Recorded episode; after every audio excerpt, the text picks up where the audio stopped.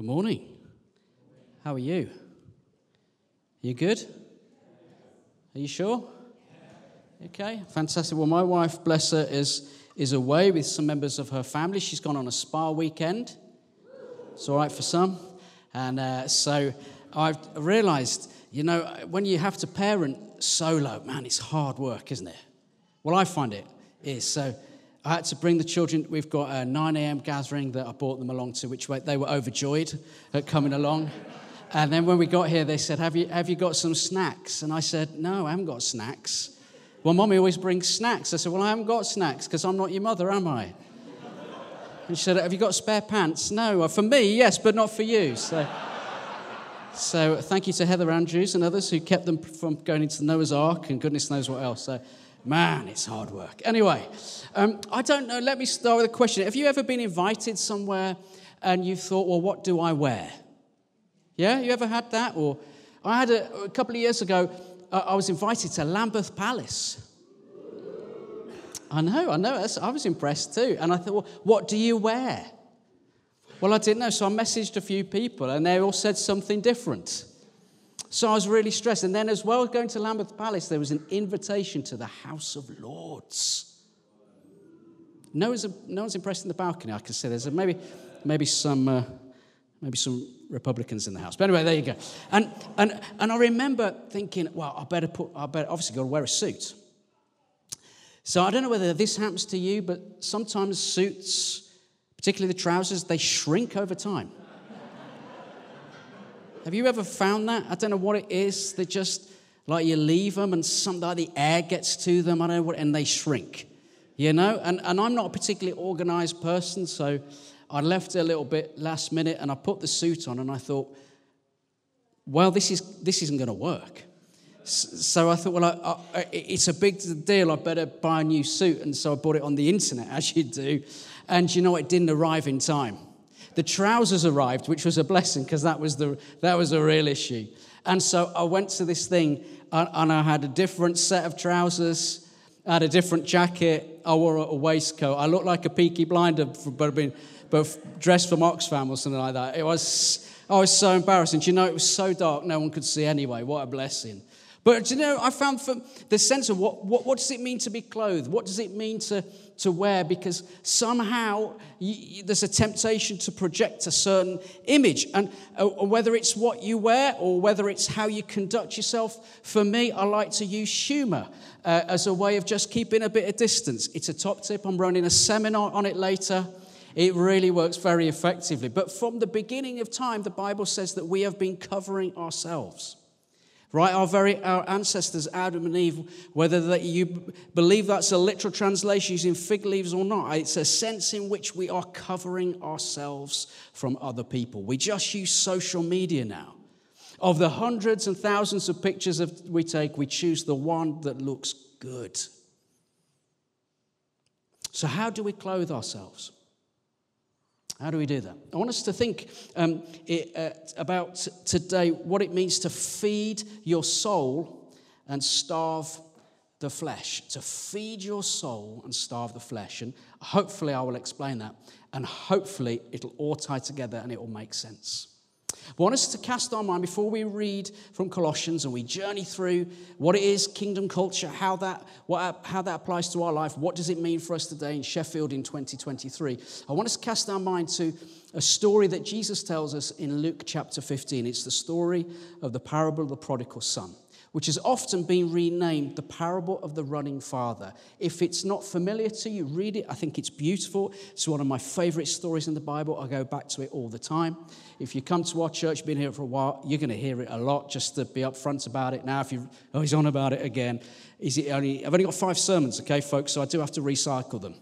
Um, but if you remember, this, this, the younger son does a runner and he takes all of his, he takes some of his father's money, he takes what he's, he's going to inherit, and he legs it.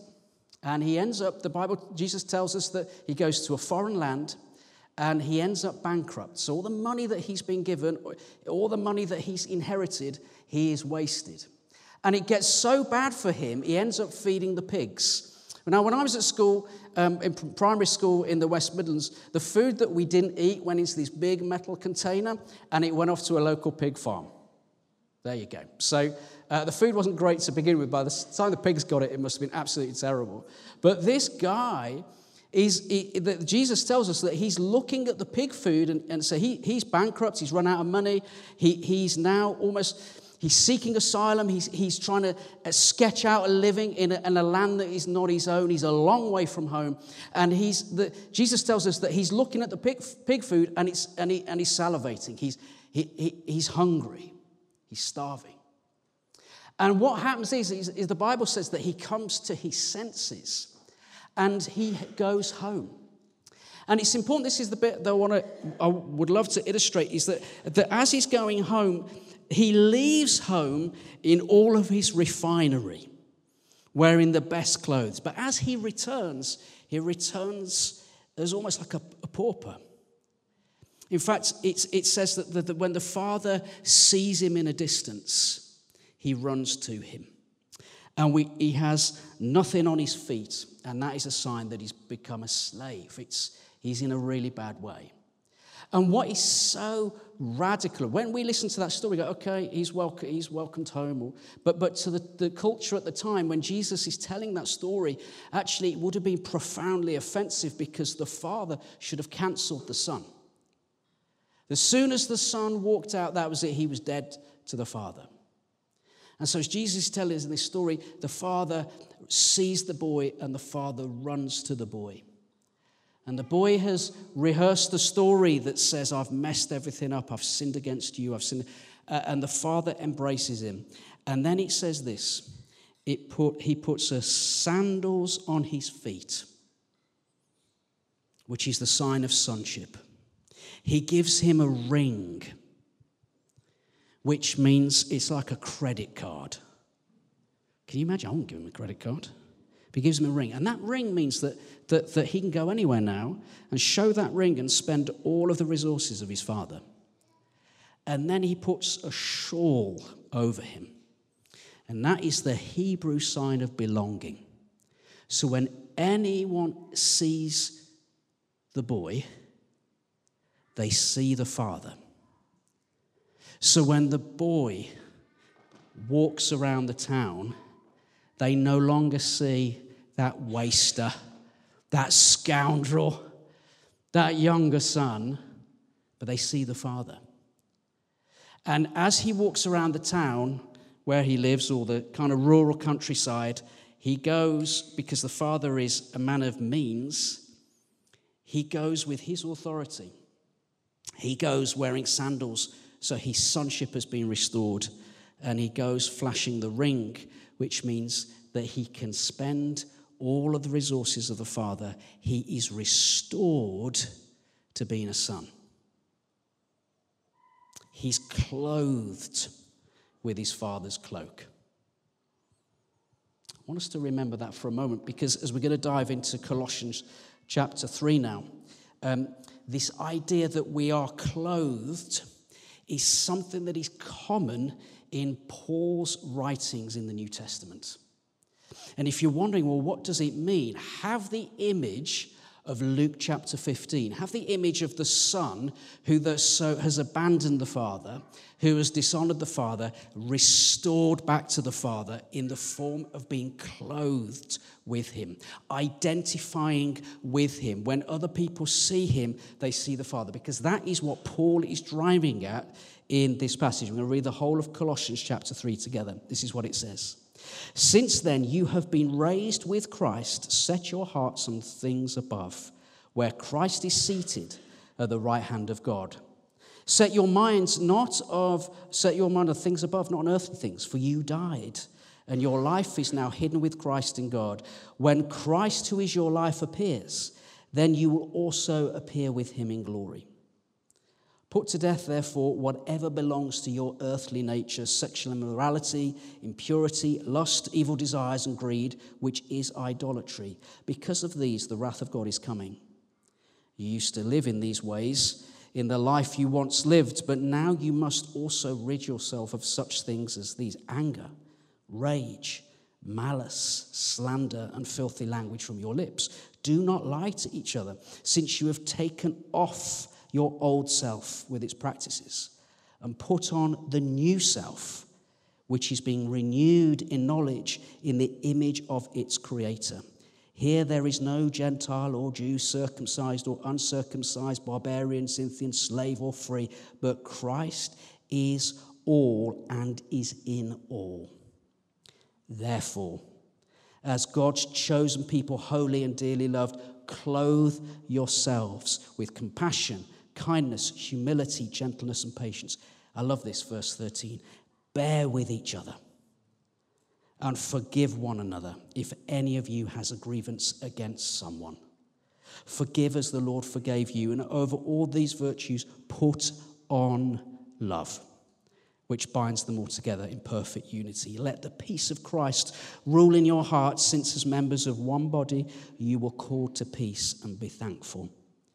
Let the message of Christ dwell among you richly as you teach and admonish one another with all wisdom through the psalms, hymns, and songs from the Spirit, singing to God with gratitude in your hearts. And whatever you do, whether in word or deed, do it all in the name of the Lord Jesus, giving thanks to God the Father through him. Amen. This is the word of the Lord. Wonderful. Um, so here we go.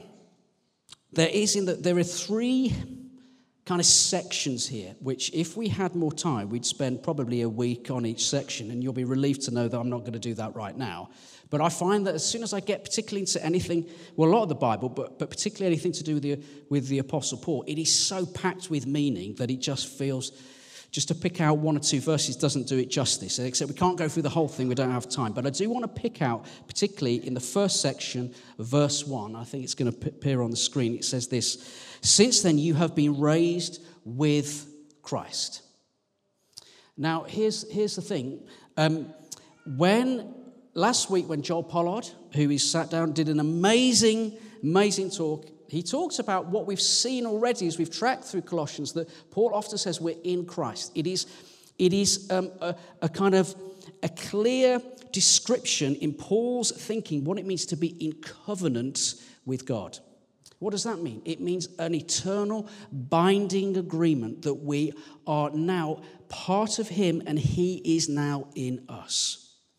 It's this unshaking, immovable reality of what it is to know and love and be loved by the Lord Jesus Christ. It means that God embraces us, taking our sin, taking our shame, all of the things that have prevented us from being able to walk into His presence because of our sin. Now, Jesus Christ takes that upon Himself, the one who is perfect. And therefore, we embrace, as He takes the sinless one, takes our sin, we embrace the love of Jesus, we embrace the forgiveness of Jesus, we embrace Jesus' identity. And Paul encapsulates that with this little word in. We are in Christ. What does that mean? It means that my identity is now in Christ. I'm not a brummy Christian or a working class Christian or a this Christian. I am in Christ. It is the primary driver of our identity. I am in Christ. Any other things that we attach and make our identity are not valid. It is to be in Christ. And you have to remember that the Apostle Paul is talking to a church which is primarily divided of all different types of, of Jews and of Greeks and of different places, slaves and free. They were hugely divided. And yet he says that the covenant call that God has placed on you surpasses all the things that divide you. You are now in him. And so this word in verse 5 says, Since then you have been raised with Christ. I think we've got it on a separate slide, actually, Andrew, if you wouldn't mind. If you keep, there we go. With, there you go. It's with Christ in big letters, so we can't. There you go. So make it clear with Christ. So, what Paul is saying into a church that has been very much divided around super spiritual. Some people have special knowledge, some people are first class Christians. They're the ones who kind of, you know, they can see things. Ooh, can just see something over you. No, I'm joking. They're the ones that can see things. And then everyone else who's normal is like, well, I don't get any of that. What are you talking about? And they're like, oh, I know what you did last night. Oh, gosh, I hope you didn't. And then everyone else is normal. And there's a great division. And so Paul says, do you know, Jesus is above it all. He is the one who is on the throne. He's the one who's seated at the right hand of the Father, praying for us right now. I find that mind blowing. That he knows our names. In fact, Revelation says it's tattooed on our head. Remarkable. And he's saying that as we've been, as we, uh, uh, as our sin has been crucified with Christ, so the resurrection life is, is available to us. So we've been raised with Christ. It means we're part of a different story. It means whatever terrible challenge that you face right now, that does not have the final word. It means Jesus Christ with his resurrection power that can change any situation, however brutally painful, he's in it with you and he's working his purposes. It means that that now is our identity as we say we're in Christ. So, as Christ has been raised from the dead, we are now with him. And as he embraces us and puts on us this cloak of belonging, you, I look in the mirror and see a working class bald man from the West Midlands who has three C's at GCSE. But he sees his son. Hallelujah. He doesn't see me in the way I. And the challenge of discipleship is for the, the thing that I see about myself to catch up with what he sees and what he says. That's the journey. And what Paul tells us here in, these, in the rest of these passages is that we go through the, the journey of discipleship, which is essentially about repenting, turning back to Him, and stepping into the faith, the faith that God speaks over us. And He says that we are in Christ, and if we're in Christ, we have been raised with Him. And this is what Paul begins to talk about. He says, Put to death, therefore, whatever belongs to your earthly nature. So we're just going to have our hands up now, okay, if that's okay. Sexual immorality immorality. Okay, impurity, lust, evil desires. I don't know why I did that, it's a bit weird, but I'll just press on. And greed, which is idolatry. Okay, because of these, the wrath of God is coming. Well, that's encouraging. You used to walk in these ways in the life you once lived, but now you almost rid of yourselves of such things as these anger, rage, malice, slander, filth, and language from your lips. Do not lie to each other since you've been taken off your old self uh, with its practices and you've put on the new self, which is being renewed in knowledge in the image of its creator. Now, here's the thing what Paul is saying is he is um, addressing idolatry. So, so the thing is, when you read that, you think, oh gosh, it's a sex talk. Oh no, I've come to church on the wrong day. They're going to talk about sex. He does talk about sex. In fact, it's a Greek word, porneia, which refers to any sexual activity outside of marriage. And for Paul, that is between marriage, between a man and a woman. That's pretty clear throughout the New Testament. And so, Paul, yes, he's addressing those things. He's also addressing stuff like impurity, lust, evil desires, and greed. But the root of it for Paul is about idolatry. Now, I grew up thinking that idols was something that other cultures had. So, you take a school trip to a temple and you'd see some like gold monkeys or whatever it was. You think, well, they're idols. But the reality is that idols are good things in our lives that become ultimate things. They can be the things that we draw our identity from. It can be our financial status. It can be, it can be, um, it can be our children. It can be whatever. We, we can create all kinds of things and make them into idols. It's part of life. Now, this happened to, to, to, um, to, to me the other week. Um, I want to talk about algorithms. If you, if you ever look on um, uh, Instagram or, or, you look on Facebook or, or Google, as you know that what, whatever you look at is tracked. And then companies pay a lot of money to get your data, and then they'll bombard you with images. And the, prim- and, and, and the primary purpose of these images is to make you dissatisfied with your life. It's to make us unhappy because it buys into a lie that says, if I pursue this, then somehow life will get better. It's the same way why the, why the Apostle Paul addresses sex, because he's like, well, if you had better sex, or sex with this person or that person, then your life will somehow be fulfilled. And so he's addressing all of the things that the lust or pornography, all comes from this Greek word porneia, all of those things that become idols in our lives. And often they become idols in our lives because we think we can control them. And this just made me chuckle because it's a Rolls Royce for £345,000. It's it's a V12, so you start it up and it's warming up Liberia as soon as you start it, folks. It really is. And um, there you go. So the Church of England now do a car buying scheme and I've put a deposit down and I've paid for it 300 years. So that's very exciting. Pass it down to the generations as we go. But here's the thing the reason that it's popped up is that to the right of it, which you can't see, is a Volkswagen Caravelle. Now, as you know, I love Volkswagens. Uh, on holiday, I have friends who are vicars, and on holidays, they take pictures of cathedrals. I take pictures. Uh, I went to the Volkswagen Museum. It was like a spiritual pilgrimage for me to go and see where Volkswagens come from. And then the Caravelle, I loved it. And I was looking on the internet thinking, it wouldn't be amazing to have a Caravelle. We've got three kids, bit tight in the back, two dogs. We clearly need a Caravelle. So I started to look, and I started, if I'm honest, to, to really get into it really get into it. And so, so all of the algorithms were bringing up cars to look at, and I started to lust after Volkswagens, folks. It's a weird confessional. Thank you for listening. I feel better for sharing it right now. But, but I started, if, if I just get that Caravelle, our life will be made. You know, it'll just be DSG, automatic, 180 brake horsepower. Fantastic. I mean, I can't afford the tax. I mean, it's just in my head. It's ridiculous.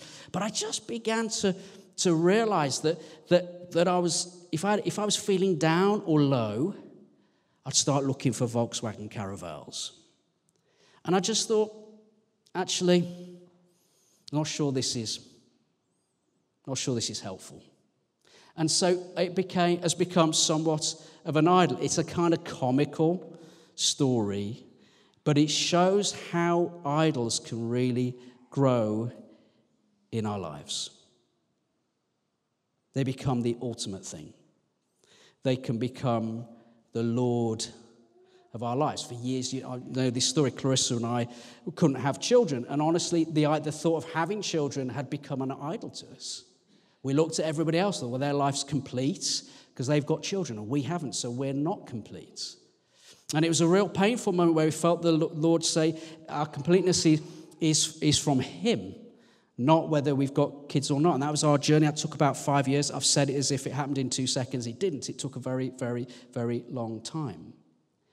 But Paul is beginning to say this is not your identity.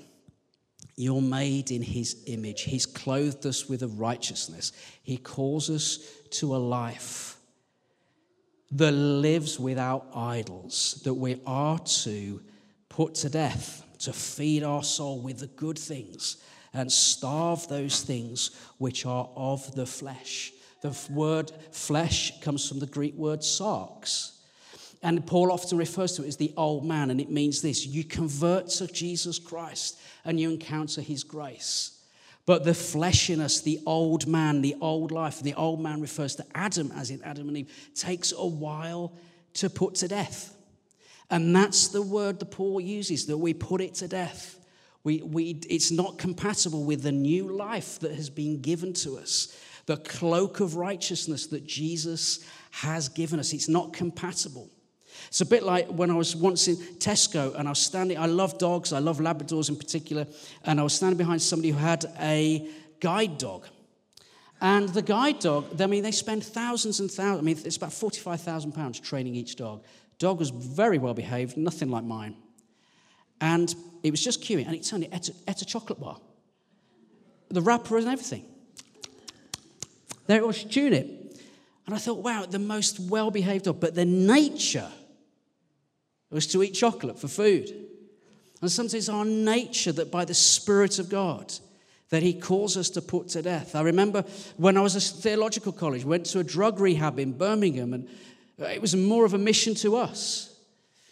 And I re- there was a real, there was these guys radical changed lives, crazy lives. And there was this phrase that they would always say if somebody started to boast about their old life, I remember this one guy saying, I used to make 20 grand a week. I was like, all right, we should get one of those Rolls Royces.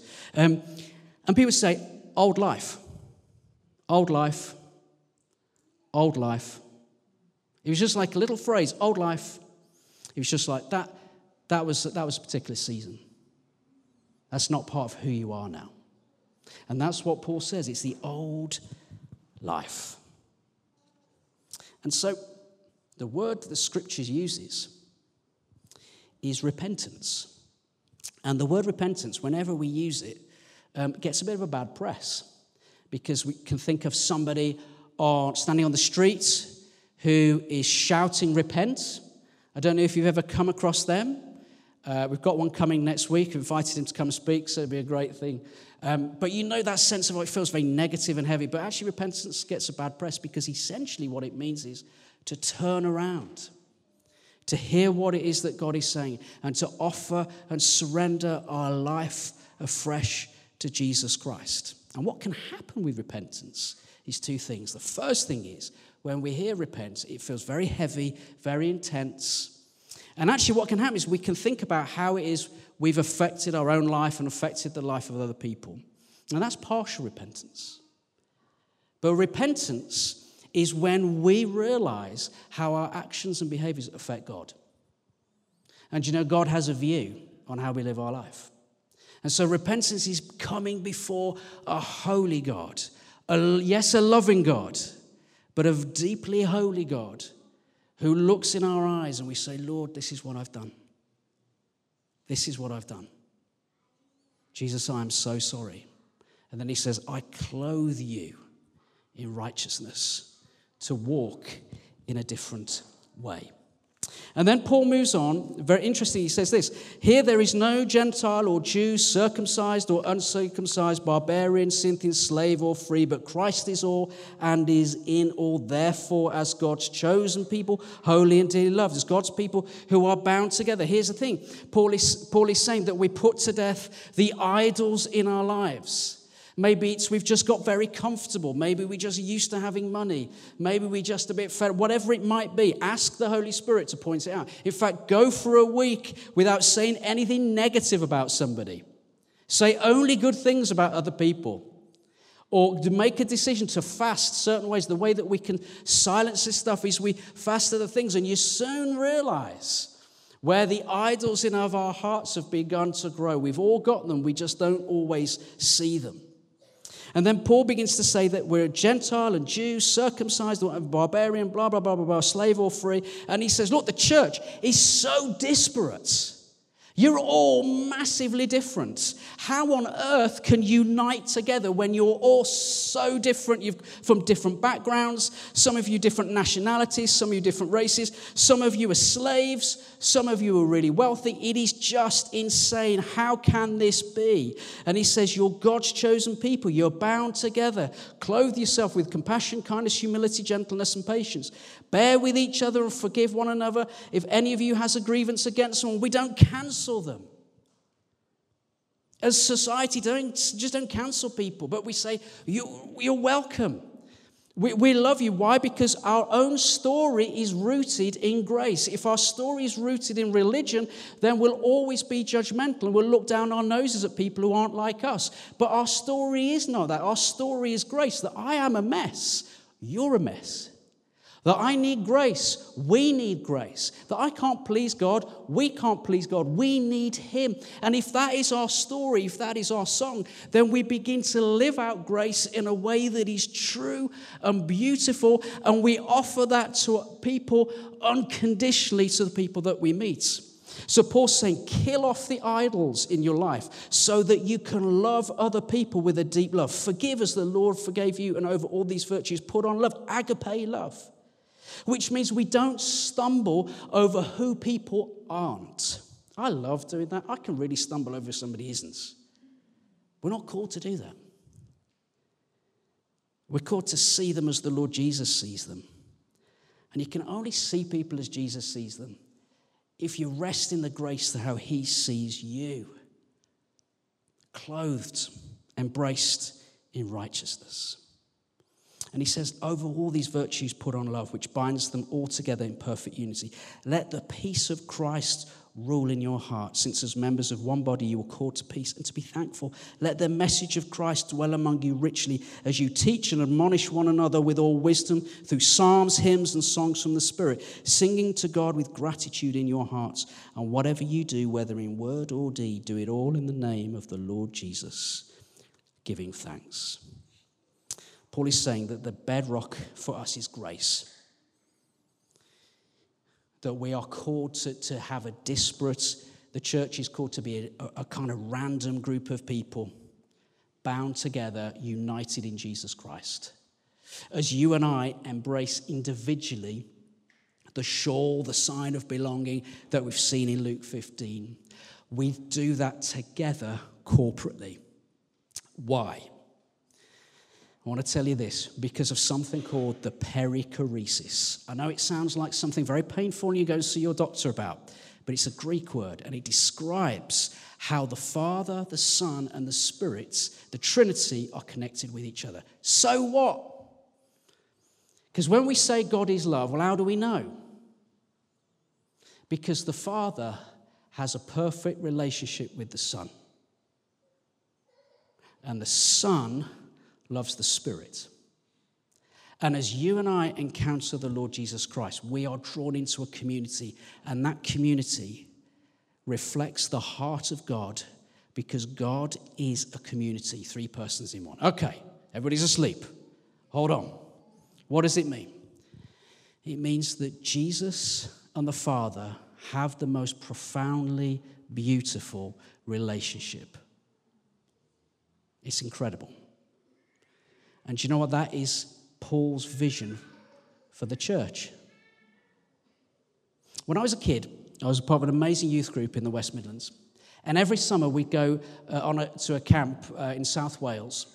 And it wasn't particularly a charismatic church. It was, it, it, it, really wasn't. We didn't have any language for that, the stuff that we do here. But I remember there'd be times when we'd worship and someone would strum a guitar, and then we'd have people share th- what they were thinking, I guess words. But you know, the thing that was abs- the thing that I remember to this day wasn't so much the activity and moving of the Spirit, but it was the fruit of the Spirit. Because people would come and say, "Do you know what? I've been, I've been thinking really bad thoughts about you."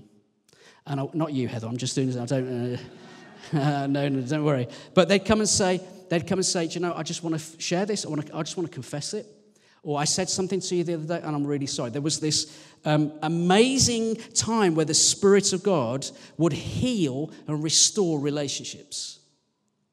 And it was profoundly beautiful, especially for teenagers, because I don't know about you, but I just never let anybody close. But all of a sudden, when the Spirit of God would move, there was something phenomenal that can only come from Him. Only God can bring together people who are totally different and stand side by side and say, You're the family, you're the church of Jesus. And that is what Paul is saying here. And it comes against the idolatry of autonomy which says, I am going to choose my life. I'm going to live my life in the way that I want, when I want it, and you can't tell me what to do. Because the Apostle Paul says, no, actually, we teach and admonish one another. But you think, well, hang on a minute. No, we don't. I've not signed up for that problem. Because if we belong to Christ, and you belong to Christ, you belong to me, and I belong to you. You see? So, what does that mean? It means on Tuesday night when I went to my first table, I didn't want to go.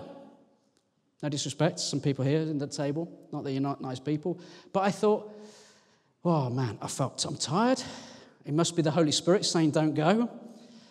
I thought, oh no, well, how can I get out of this? Maybe the dog's eaten a slug and been sick or something. So I say, I can't go, I've got to clear up the sick, or the kids are ill. I don't, I don't want to go. Why do I want to go? Because I thought, well, I, I don't want to make myself vulnerable because I'm the vicar and somebody might corner me and say, oh, they don't like what's going on. And all these tables, it's all chaotic. Yeah, we know. It's not very organized. Sorry about that, folks. And they might go for me and they might have an issue about theology or what's happening in the Church of England. And I thought, well, I won't be safe if I go. So I'll just feign illness. And then I thought, I can't do that because I'm the vicar. I didn't want to go, actually. But I went. I was very late, partly because it, it, it started at 7.30 I thought it was eight, and I got there about 10 past eight, but there you go. So I'd missed quite a lot. that is genuine. But you know, it was amazing. It was really amazing. Sense of the presence of God. And I just thought, you know, I, I get a bit lonely sometimes in this job. And to be part of some other people was beautiful. It was amazing. And it's going to be a little weird because they might not be, because I'm there and other people are there, but, but it's part of the Spirit of God weaving together something which means that when we talk about embassies of hope, we're stepping into, it's going to take some time, but to step into something that looks and smells like the city, the eternal city. And you know the beautiful thing about city is I will have a full head of hair. It's going to be amazing. I don't know what products. I'm thinking already. What, pro, what? How do I get it? I don't know. How do I spike it? But you know that there won't be any issue between us. Isn't that amazing? There'll be no fear. You know, like when you hear somebody's name, you get that knot in your stomach. Or you see somebody, you can't look them in the eye. There'll be none of that in heaven. And it'll be beautiful. There'll be no fear. You'll have to cover who you are. It'll be the most beautiful, profound thing. And we are to see and pray in and believe for it this side in the church of Jesus. That we look as we're clothed like Him. So when we are stepping into the embassy of hope, when we open our doors and say, You come and join us, when people walk in, they think this looks and smells like Jesus Christ. People who are lonely, people who are broken and say, Come and be loved for who you are and for who Jesus wants to restore you into being. And I think, folks, we'll leave that there. Shall we pray?